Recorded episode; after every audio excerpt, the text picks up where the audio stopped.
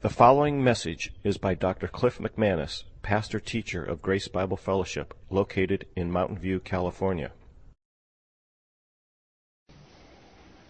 So we continue in our summer series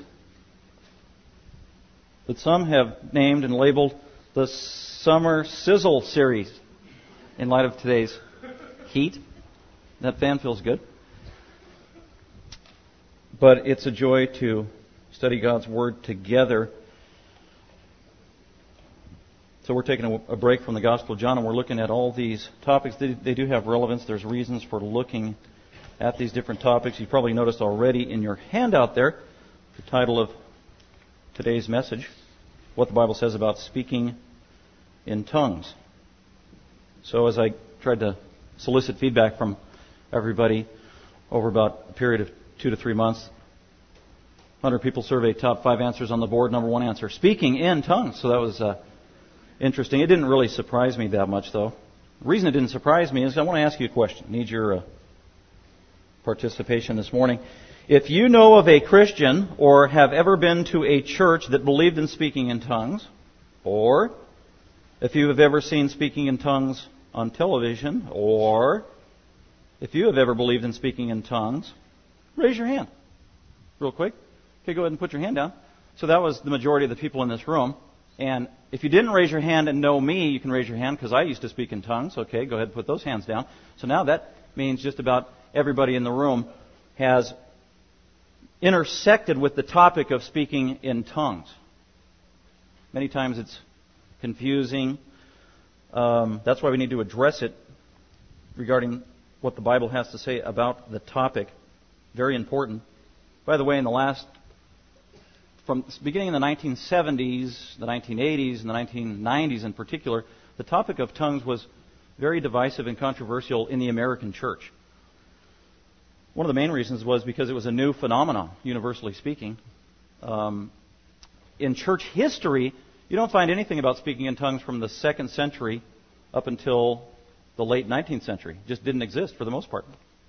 Speaking in tongues during church history from second century till the 19th century only existed among the occult, false religions, a few minority heretical sects like the Montanists. Mormonism holds formally to one, uh, one of their eight, or actually one of their 14 beliefs. Speaking in tongues is formally stated in one of their main beliefs. Um, so through, throughout church history, there isn't a lot of information on it, either in writing or talked about, just because it wasn't happening and it didn't exist. And then there was a supposed revival in the early 1900s in, Los, in the area of Los Angeles, California, the Azusa Street Revival, they call it. And there were ecstatic experiences, supposedly, miracles, supposedly, that were done. Some who were called Christians had visions, apparently. Uh, but the church at large kind of dismissed that as a fringe, weird behavior at the time, historically speaking, from the church's point of view. But in terms of doing the history of speaking in tongues, most people would point back to that as a very significant time and event of when uh, the issue of tongues arose and began to trickle down in the mainstream of Christianity. And actually, so that was in the early 1900s. But it wasn't until the 1960s where speaking in tongues began to be practiced here and there in little pockets in mainstream denominations, Protestant denominations. And that's really starting in the 1960s, and that just uh, it broke loose and then infiltrated just about every major Protestant denomination and even the Roman Catholic Church at that time. So since the 1960s, uh, speaking in tongues has been an issue for just about every church in America, whether it was Roman Catholic or Protestant. And so we have to deal with it. And even from our point of view of, of biblical or Bible churches, independent Bible churches, we had uh, Calvary Chapel that started in the 1970s. It was very influential and one, at one time was the fastest growing church in America, if not the world. And that is a charismatic church uh, and they believed in speaking in tongues and still do. So you may have, be familiar with the Calvary Chapel. You may have attended a Calvary Chapel. I know Calvary Chapel pastors and friends who go to Calvary Chapel. I taught a class of Greek New Testament at a Calvary Chapel this last year. Um, so there was the Calvary Chapel, and off that splintered the Vineyard movement. Came right out of the Calvary Chapel movement with John Wimber, and that at one point reached a peak of one of the fastest growing churches in America, again, if not the world, in the 80s. Uh, and then more recently, those have kind of uh, tapered down a little bit, and from an evangelical biblical point of view, one of the most influential charismatic churches that's growing, gaining prominence, even in our venue of Christianity, would be Sovereign Grace Ministries and C.J. Mahaney. And a lot of people scratch their head, oh, I didn't know it was charismatic. But by definition, in terms of what they believe, it would be categorized as a charismatic church, and they're not ashamed of that. They're actually proud of that. So it's an issue that we have to deal with, and just about everybody raised their hand. And God's Word calls us to preach the Word, 2 Timothy 4, so we need to preach the Word.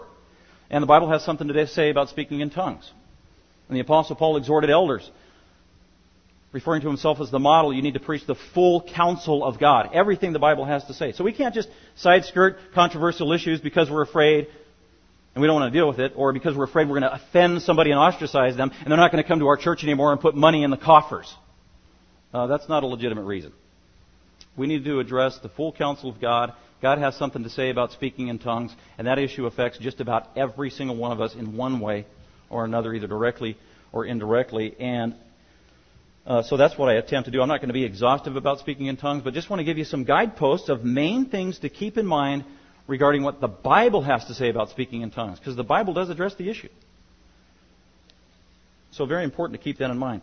I mentioned earlier that I spoke in tongues at one time, and I did, or at least I thought I did. So when I first got saved, uh, I was an unbeliever. I went to this uh, Christian college in West uh, in Santa Barbara, California, and God put me in there as a pagan with two Christians who were charismatic Christians, and they went to Calvary Chapel in the Vineyard, and they picked up rather quickly that I was a pagan. And they didn't want to be living in a dorm room with a pagan all year. So they started praying for my salvation, witnessing for me, and I ended up getting saved two months after being at college. And then for the next two years, I went to nothing but exclusively charismatic churches for about a year and a half to two years. That's all the only input I had. And I listened, I just devoured Bible tapes. But all of those Bible tapes in my first year and a half of my Christian life was nothing but exclusively charismatic Bible teachers. Most prominently, Kenneth Hagin, Kenneth Copeland, John Wimber, Rod Parsley, Charles Capps, Fred Price, Benny Hinn, Marilyn Hickey, Tom Stipes, Andrew Wommack. Uh, these were very influential in me for the first year and a half of my Christian life. And so I got very well and attended a lot of charismatic churches, primarily the Vineyard and Calvary Chapels. So I became very well versed in charismatic theology. Actually, it was the only thing I knew was charismatic theology because I was a new Christian, didn't know the Bible. Uh, and so, in attending one of these churches, after being a Christian for about a year, there was a healing service and a miracle week at the Charismatic Church, and I went, and it was in Denver at Marilyn Hickey's church. She's very well known. And I went there to, to get healed.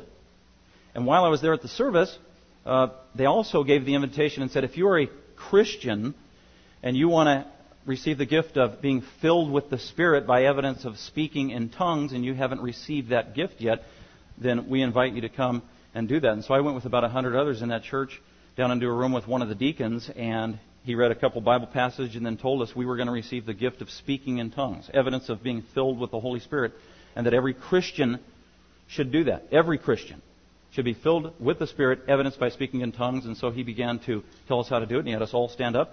And he said, When I say go, just start mumbling words. Whatever you want, just let it go.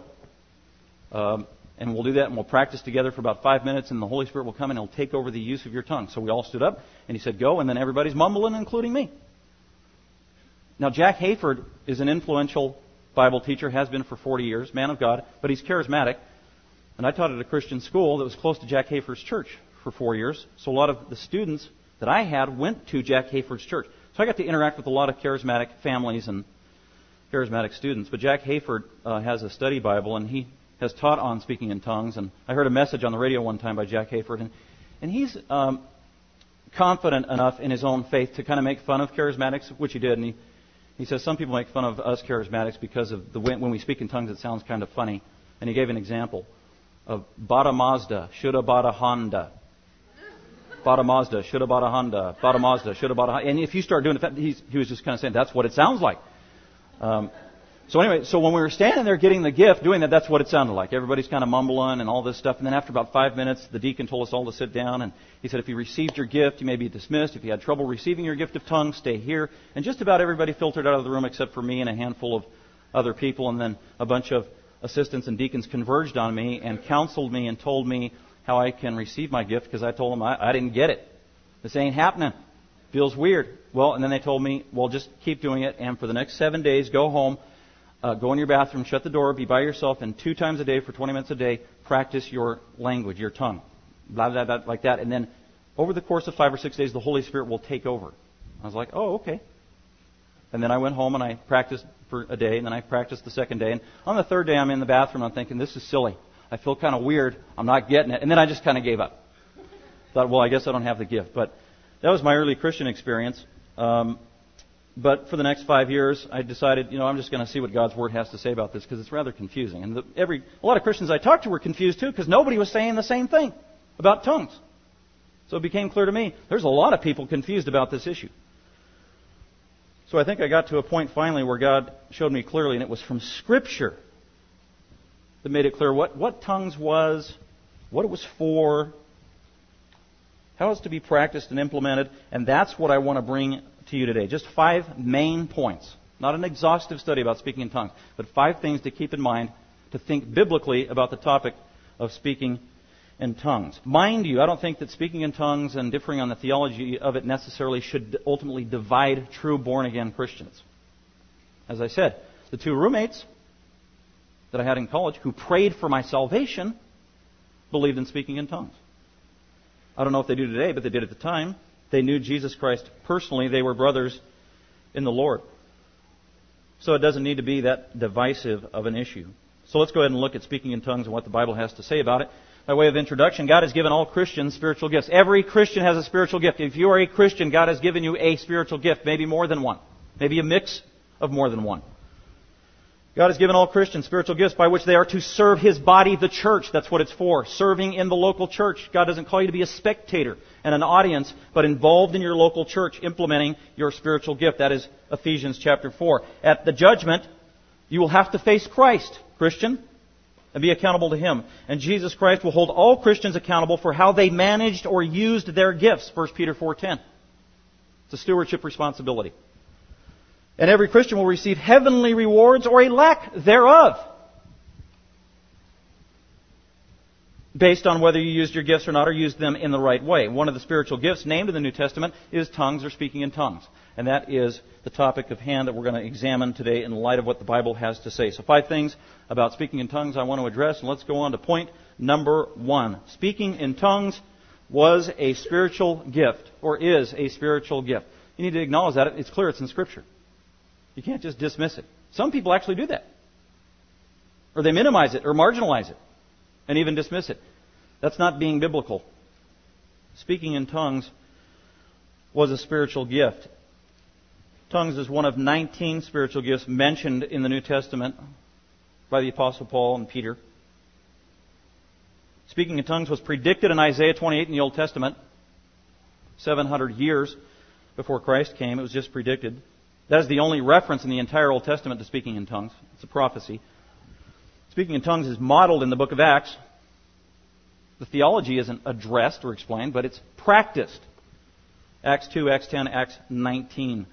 And finally, it is explained thoroughly in 1 Corinthians 12 through 14. That's the Bible, what the Bible has to say about tongues. There's not a lot of information. Because there's not a lot of information, there's a lot of obscurity and a lot of questions that remain unanswered. But we only have to deal with what God has revealed, not what or what He did not reveal. Tongues was the supernatural. What was it, by the way? And that's where a lot of people disagree about what it is. The churches I went to and came from, they would tell me, by definition, it was, it was not a real language. It was not a human language. It was just kind of gibberish. It was mumbo jumbo that God used supernaturally. It was supernaturally energized, but it wasn't a real language. It was a heavenly language that was just kind of gibberish, mumbo jumbo, babble. That is not what the New Testament teaches at all. This is probably the most important principle. Based on Acts chapter 2, 10, 19, and 1 Corinthians 12 through 14. According to the Bible, speaking, and also Isaiah 28, the prophecy about it. Speaking in tongues was the supernatural ability to speak a foreign language, a real language, a human language, a recognizable language, not babble. The supernatural ability and energized by the Holy Spirit to speak a foreign language spontaneously. In other words, God would give that person the ability to speak a foreign language of a language they previously did not know and a language they never studied. Can you imagine the ability to spontaneously speak Chinese if you've never studied or known Chinese? That's like one of the hardest languages in the world. That and Pig Latin, I'm told. But this is what the gift was. Look at Acts chapter 2. This is the only extensive passage I'm going to read. The rest of them are just verses. Tim already read 1 Corinthians 12 and 13. But I do want to read Acts chapter 2 because this is where it is modeled. This is where it is clear. This is where it started. A gift of the church, by the way, not the Old Testament. Speaking in tongues was a gift of Christ's body, the church. And the gift was not given until Jesus Christ ascended and gave the Holy Spirit at Pentecost. That's when all the spiritual gifts came. None of the spiritual gifts of the church existed before Pentecost, existed before Jesus ascended. Formally and technically, in terms of the church. Now, the apostles were getting primed. They were the first for their role of laying the foundation of the church. So, Acts chapter 2, Jesus has already ascended into heaven, and then he sends the Holy Spirit 50 days later at Pentecost. And when the day of Pentecost came, uh, they, that's the 12 apostles, and the other group of believers, about 120 of them, were together praying. They were all together in one place, and suddenly, out of nowhere, there came from heaven a noise like a violent rushing wind, and it filled the whole house where they were sitting. And there appeared to them as tongues as of fire. So there was a physical manifestation of an extraordinary manner distributing among the people, and they rested on each of the people. This was the Holy Spirit, no doubt. He comes as a dove, he comes as flames of fire on the early church. He rested on every one of the believers there. Verse 4, and they were all filled with the Holy Spirit. That's the first thing. Filled with the Holy Spirit. Trace that phrase throughout the book of Acts.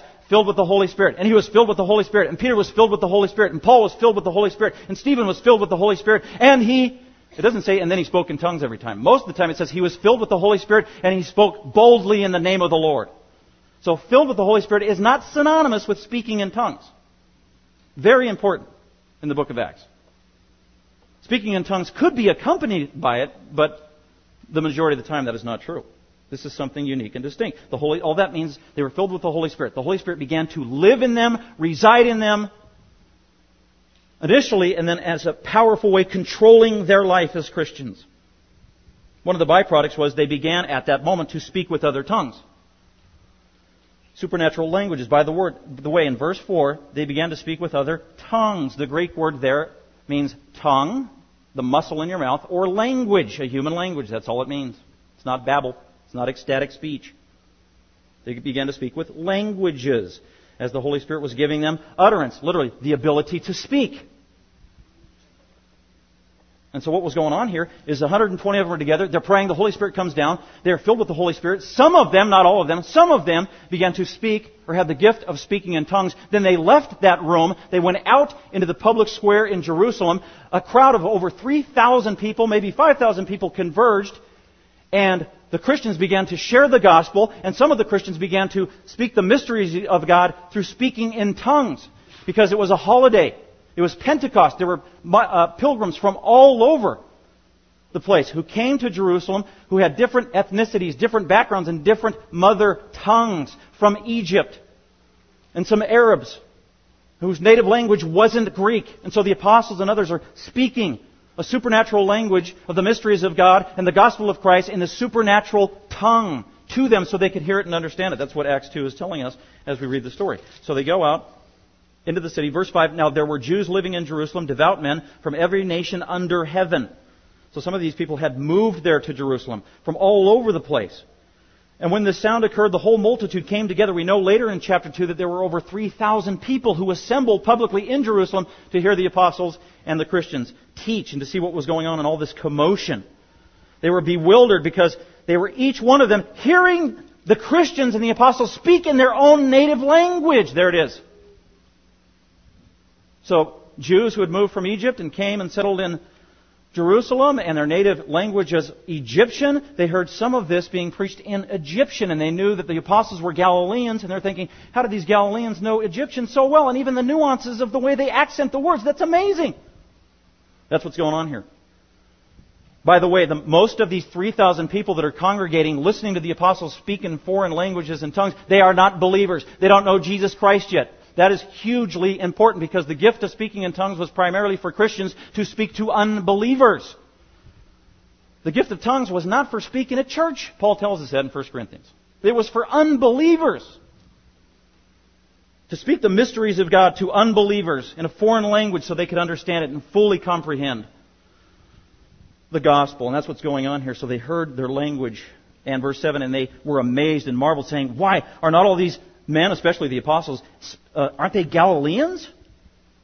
And how is it that each one of them hears, or each, and how is it that we each hear them in our own language, to which we were born? Parthians, Medes, Elamites, Cappadocia, Pontus, Asia, Phrygia, Pamphylia, these were where people were from. Egypt and the districts of Libya, Cyrene, visitors from Rome both Jews and proselytes, Cretans and Arabs. We hear them in our own tongue speaking the mighty deeds of God. And they continued in amazement and great perplexity. And then the Apostle Peter, verse 14, goes on to preach the gospel in his native language, preaching the gospel. Verse 22, he's addressing them as the men of Israel. They are Jews. They don't know Jesus Christ yet. So he's preaching the gospel to over 3,000 people. The conclusion of his sermon is in verse 37. It says, Now when these unbelievers, Jewish unbelievers, and proselytes heard the gospel, it says they were pierced to the heart. They were convicted of their sin by the gospel. And they said to Peter and the rest of the apostles, Brethren, what shall we do? And Peter said to them, Repent. Repent and let each of you be baptized in the name of Jesus Christ for the forgiveness of sins.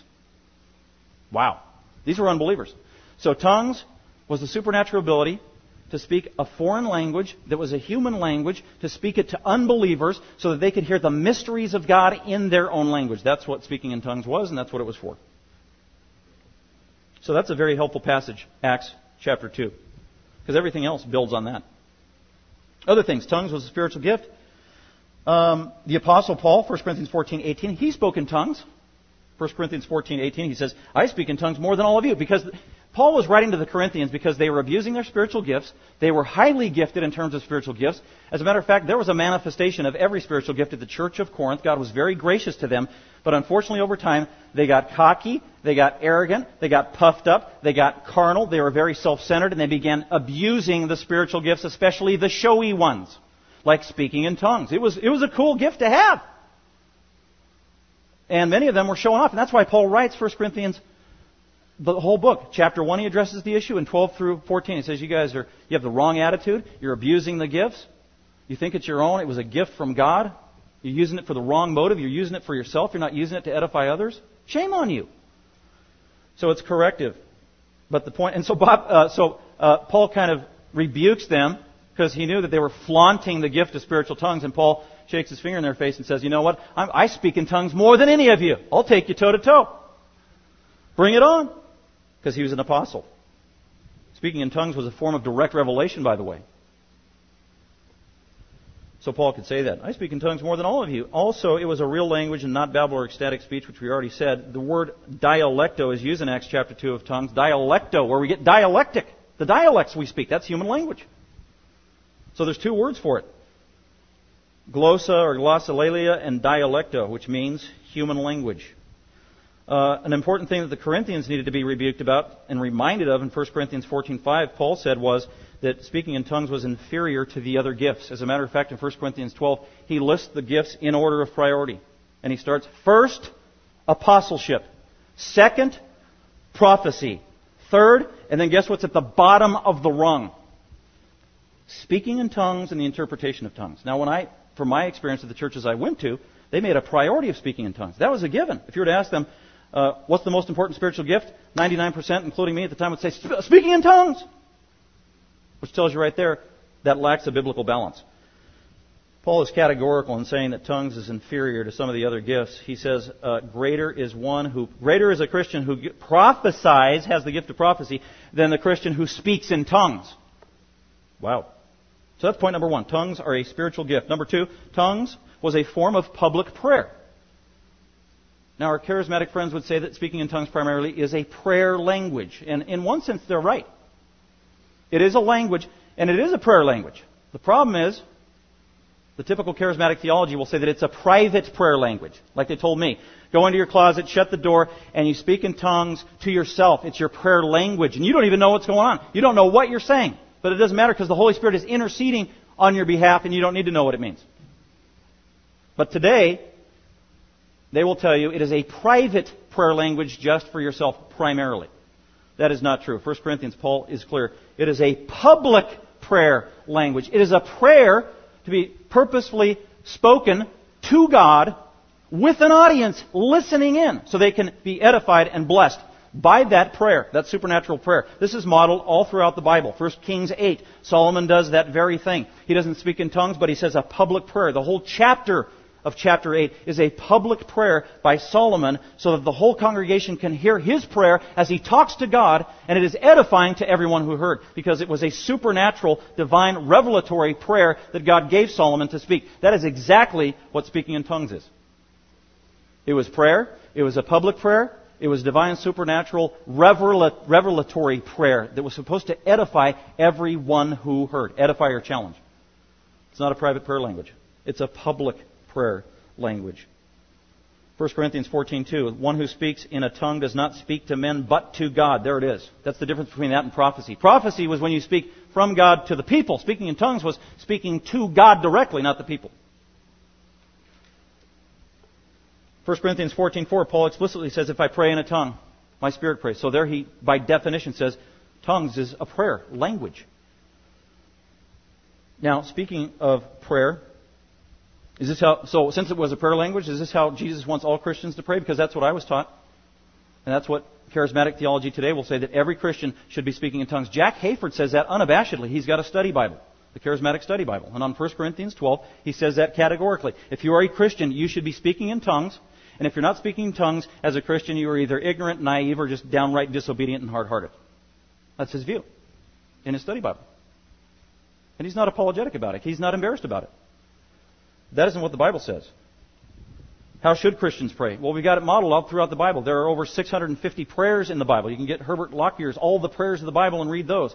They, the Psalms was God's gift to Israel as a book of prayers of how to pray.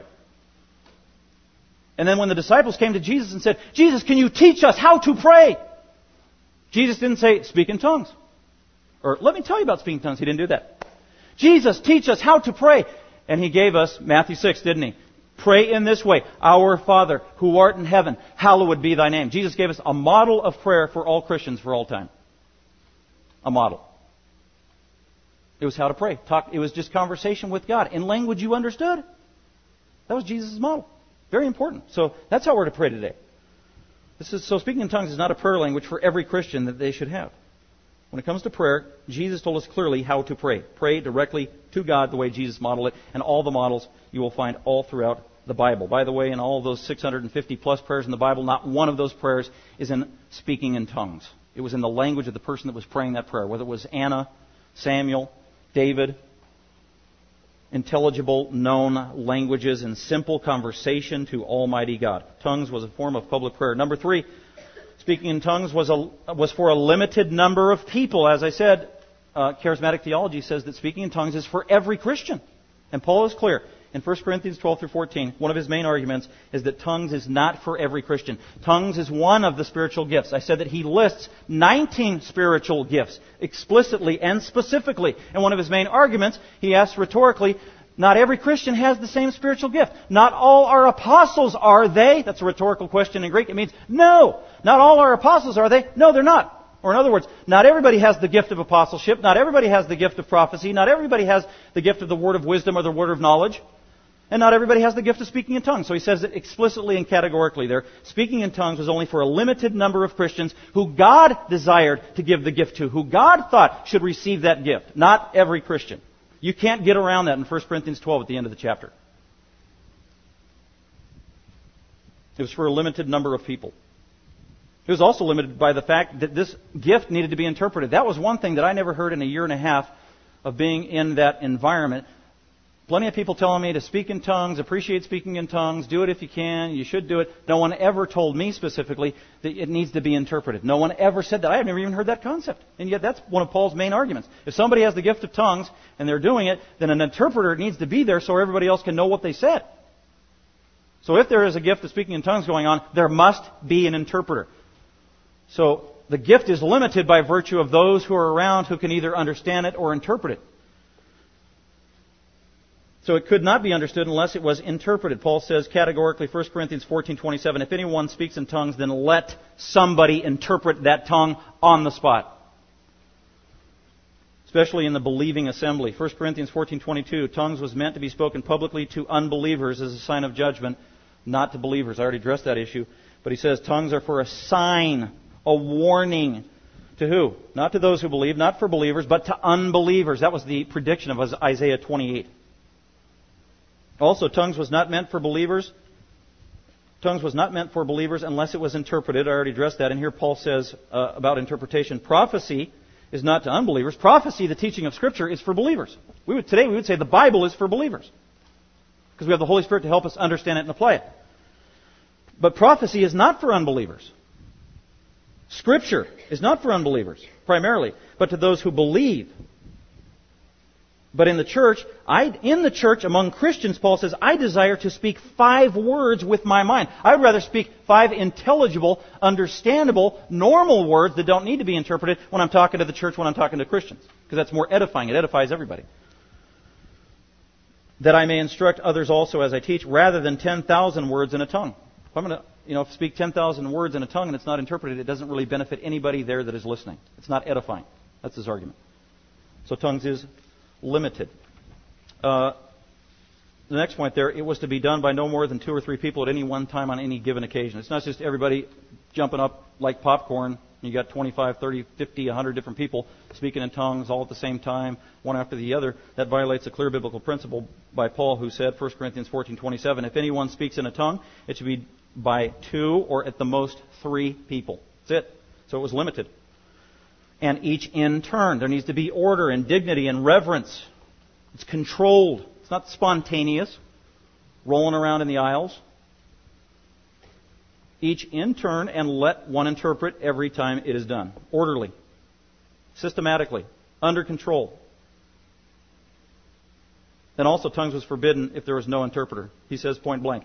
If there is no interpreter, let him keep silent in the church. If you have the gift of tongues you don't have an interpreter or you can't interpret it, you don't say anything. Zilch, zip, nada. It's not for the church. So it was limited. Number four.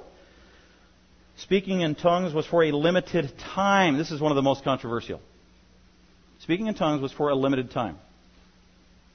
I believe our statement of faith at Grace Bible Fellowship says that we believe that the, the, the sign gifts have ceased, or something like that. So I would be a cessationist. Now, some people would accuse me of saying, well, you don't believe in the gifts. You don't believe in the Holy Spirit. No, I believe in the gifts. Actually, I believe in all of the spiritual gifts. And you know what? I believe in the Holy Spirit.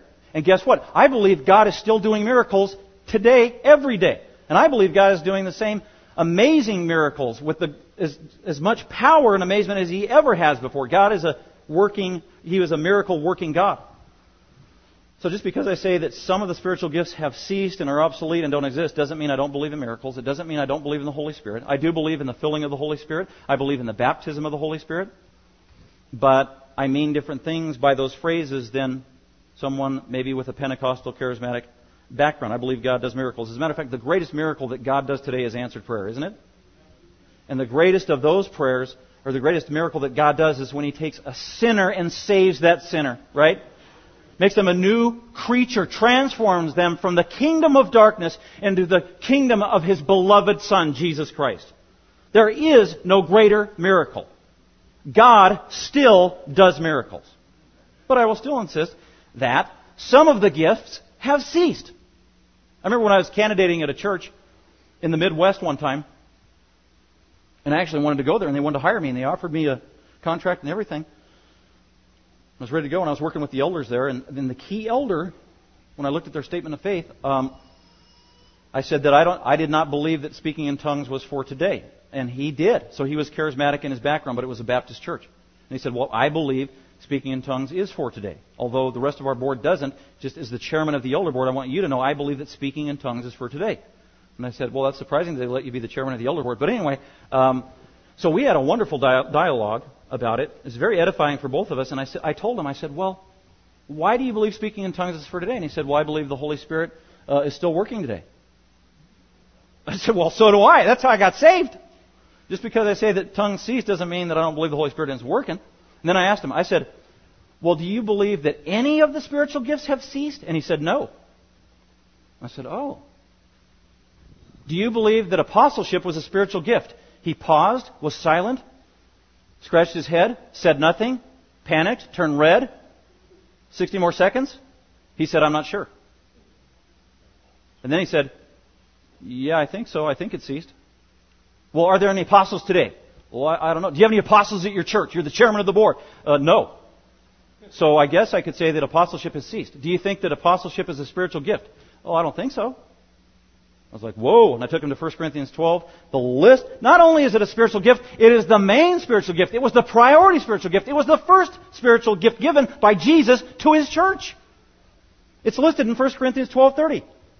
It is one of the 19 spiritual gifts. It is the first gift given to the 12 apostles. The church was built on the gift of the foundation of the apostles and prophets. The two most prominent spiritual gifts given for the church were apostleship and prophecy. So I had him. I said, and I read it to him, and he said, Yeah, wow, there it is. Apostleship. Well, I guess I do believe apostleship is a spiritual gift. And I guess I do believe there are apostles today. Well, why do you say that? Well, I have to. Because I said all the gifts are in existence today. So by default, he had to believe and hold of that to be, at least he was consistent. So I appreciated that. But that is the main question I ask people who believe in charismatic theology and people who say I believe in speaking in tongues today because their greatest issue is, well, I don't believe any of the gifts have ceased. Because that would mean the Holy Spirit isn't working today in His church.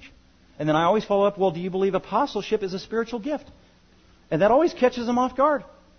And many times they'll say no. Well, it is a spiritual gift, and it's more important than tongues. And it has ceased. Do you believe it has ceased?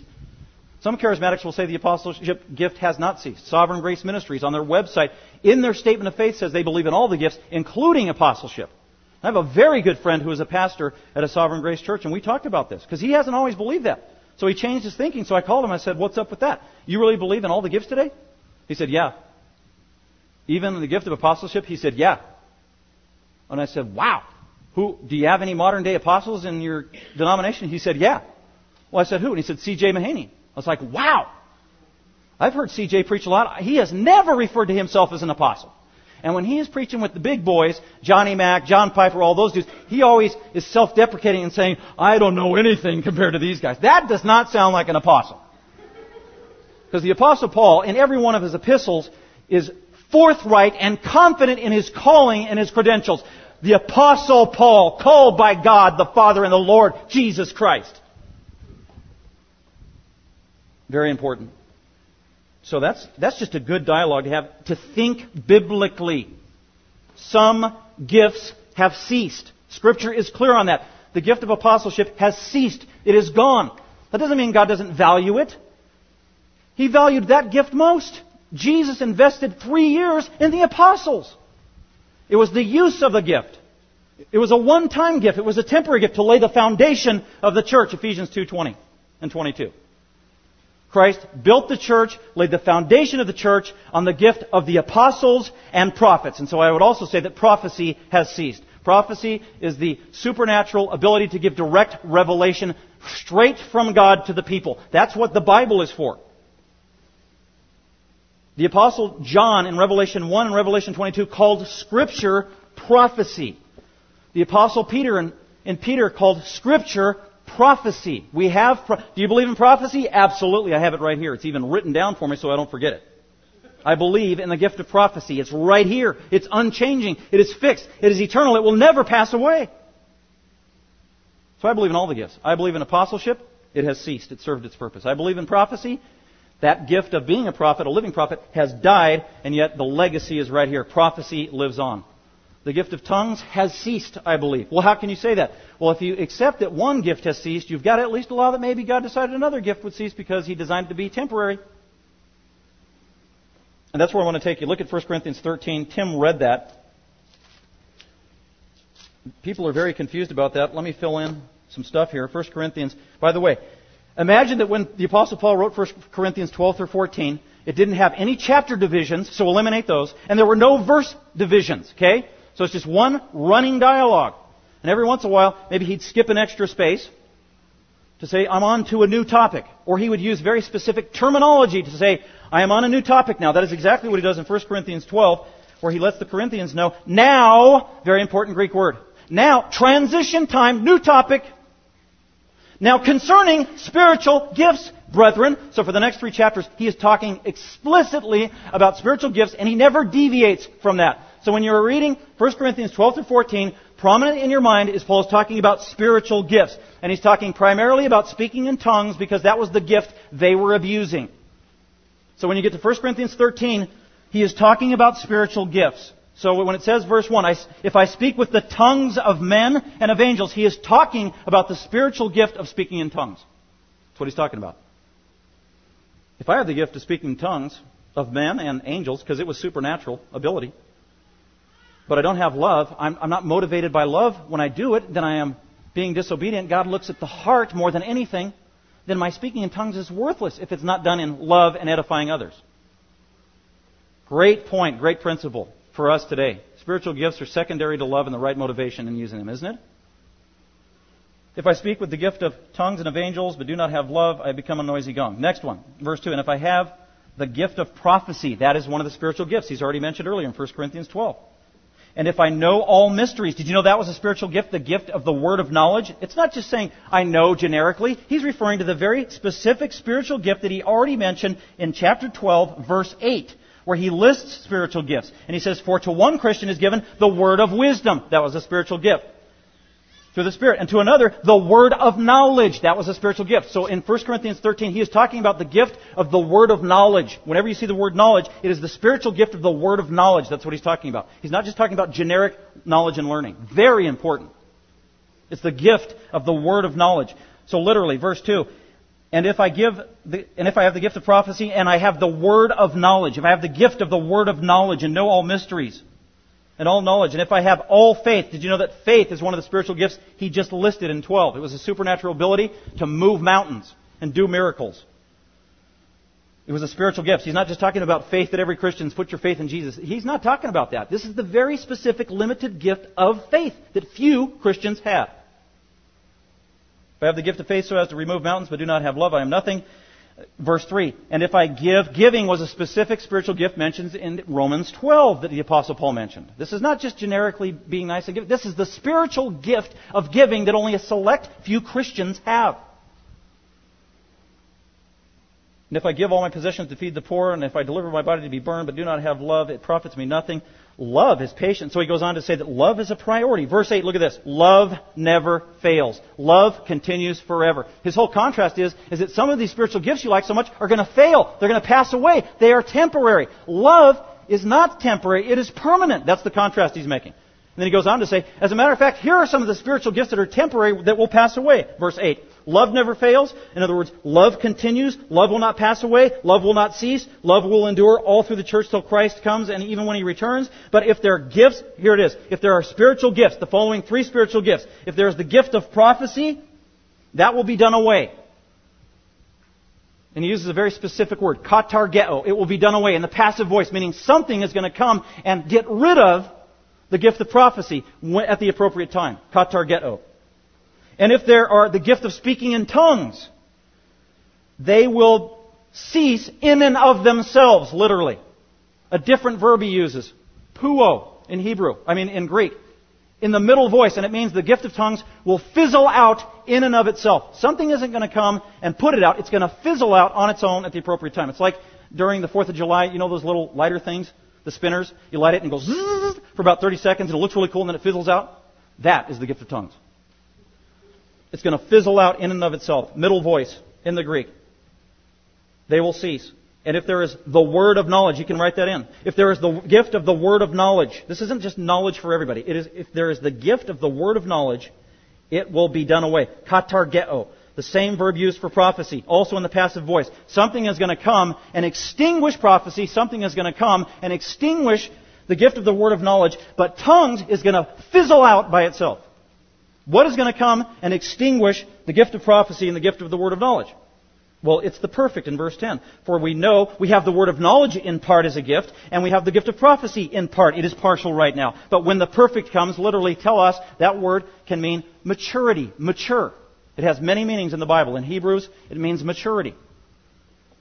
When maturity comes, the partial, and what was the partial? The word of knowledge and the gift of prophecy. When maturity comes for the church, these partial things, like these gifts that are temporary, the word of knowledge and prophecy, will be done away. Katargeo, it will be done away. Something will extinguish it from outside. Notice he doesn't say that tongues will be put out by the partial. I mean, by the perfect thing.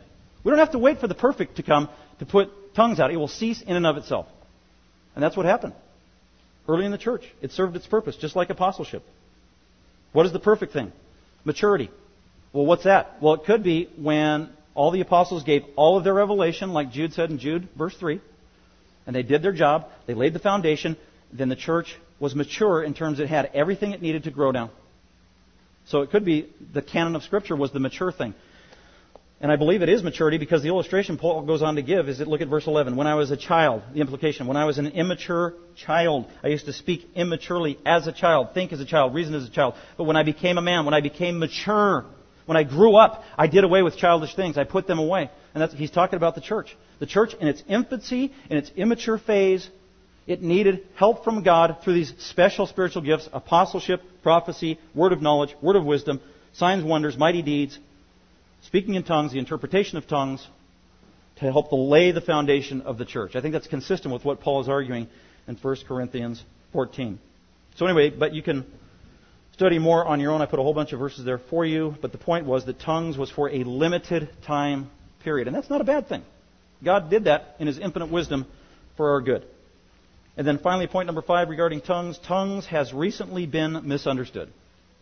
By recently, I mean since the early 1900s, primarily since the 1960s. Very confusing for the church. It doesn't need to be that way. If we just continue to hang our thoughts on main biblical principles that God has given us to guide us and have clarity. So, just reminders in light of that so that we don't need to be divisive or confused. God sovereignly gives the spiritual gifts as He wills, not by virtue of our asking or pleading. Many would say that you just get spiritual uh, gifts by asking, or you get speaking in tongues by asking and pleading with God. God, give me spiritual. God, give me speaking in tongues, and I'll do it. Paul says no. God gives the spiritual gifts at His sovereign pleasure, and He does it selectively, not to everybody. He gives a different spiritual gift, spreads them around. Not everybody has the same gifts. Uh, speaking in tongues was supposed to be used for edifying others, not self. Huge important. Paul said, since you are zealous for spiritual gifts, seek to abound for edification for the church. Seek to build up others with the use of your spiritual gift. Don't seek to serve self. Another principle, without love, tongues was worthless. If I speak with tongues but have not love, I have become a noisy gong. Totally worthless. Another clarification. Speaking in tongues was not the evidence for being filled with the Spirit. What is the evidence for being filled with the Spirit? Obedience. That is the evidence. Walking in the Spirit, being filled with the Spirit. Ephesians 5:18 and Galatians chapter 5 the fruits or the fruit of the Holy Spirit. In the New Testament, tongues is never associated with the baptism of the Holy Spirit. Never. What is baptism of the Holy Spirit? That was the moment you became a Christian. You supernaturally, invisibly were baptized into the body of Christ. That's the baptism of the Holy Spirit. If you're a Christian, everybody's been baptized into the body of Christ. That happened when you got saved. Not every Christian should speak in tongues. Paul said, not all speak with tongues. He goes on to say, if the whole body were an eye, where would the hearing be? We need different parts. We need different gifts to help the body grow in balance. All things in the corporate assembly were to be done decently and in order, not in a crazed, uncontrolled, ecstatic, and frenzied manner. All throughout 1 Corinthians 14, that's one of his main points. If therefore the whole church should assemble together and all speak in tongues, and unbelievers enter, and there's no interpreter, Aren't these unbelievers going to listen to you guys and say, you guys are mad? These Christians are crazy. And you know, that's what the world is saying when they watch some Christian television, aren't they? When there's the speaking in tongues going on, there's no interpretation, and unbelievers, they mock it, and it becomes a sitcom on Saturday Night Live a week later. Say, you Christians are crazy. Paul knew that. Be a good testimony to the world. Uh, let all things be done for edification and building up others. God is not a God of confusion, but of order and peace. 1 Corinthians 14:33. And then Paul concludes, by saying to the Christians, let all things be done properly and in an orderly manner. By the way, the Apostle Paul planted the church at Corinth. He discipled these Christians. He was there for a year and a half. He loved this church. He loved those people. He trained up its leadership. And then he left. And even though they were messing up and committing immorality and doing crazy things and being a lousy testimony to their unbelieving neighbors, he still loved them. And he greeted that way. He greeted them that way when he opened his letter. I love you. I thank God that you believed in the gospel. And I also thank God that He gave you a bunch of spiritual gifts. Now you just need to use them the right way. So Paul is very pastoral. Same time, he's very strong, very clear to hold them accountable and set the record straight. So that's our practical lesson for today. Is we can thank God for the clarity of His Word to bring all things in our worship, corporately and in our individual lives, to be done decently and in order as an act of worshiping the God we love. Let's go ahead and pray. Father, we do thank you for our time together. God, I thank you for every person that you brought here today. Help us learn together, primarily through Scripture and the Holy Spirit who continues to be our ongoing teacher. And this is a confusing topic. It's been a divisive topic. Uh, we don't have all the answers because you didn't give us all the information, Lord, but help us to be humble, teachable, balanced, practical, and obedient to everything you've clearly revealed in your word, and also to be peacemakers, especially in the body of Christ when there are different opinions among true Christians. Because you desire unity, and we know that unity is a, a manifestation of the Holy Spirit, so we pray that that would be true at GBF and any other believer that we interact with on a regular basis. Thank you for our time together. We pray in Christ's name. Amen. Thank you for listening. Dr. McManus is an author, seminary professor, and pastor teacher of Grace Bible Fellowship. For more information about Dr. McManus, other messages, or resources, please visit gbfsv.org or call us at 650 630 0009.